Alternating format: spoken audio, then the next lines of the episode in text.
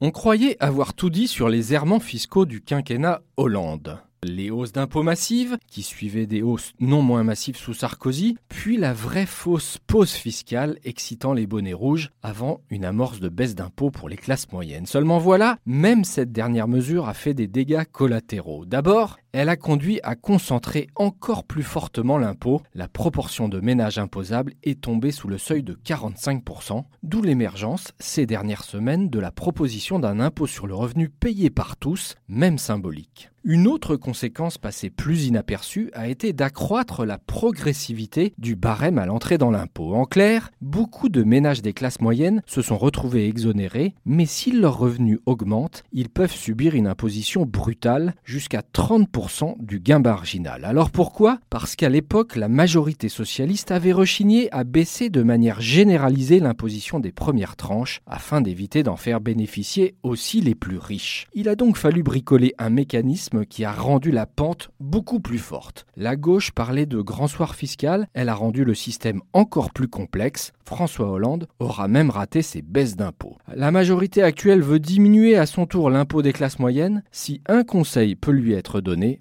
c'est de faire simple. Retrouvez tous les podcasts des échos sur votre application de podcast préférée ou sur leséchos.fr.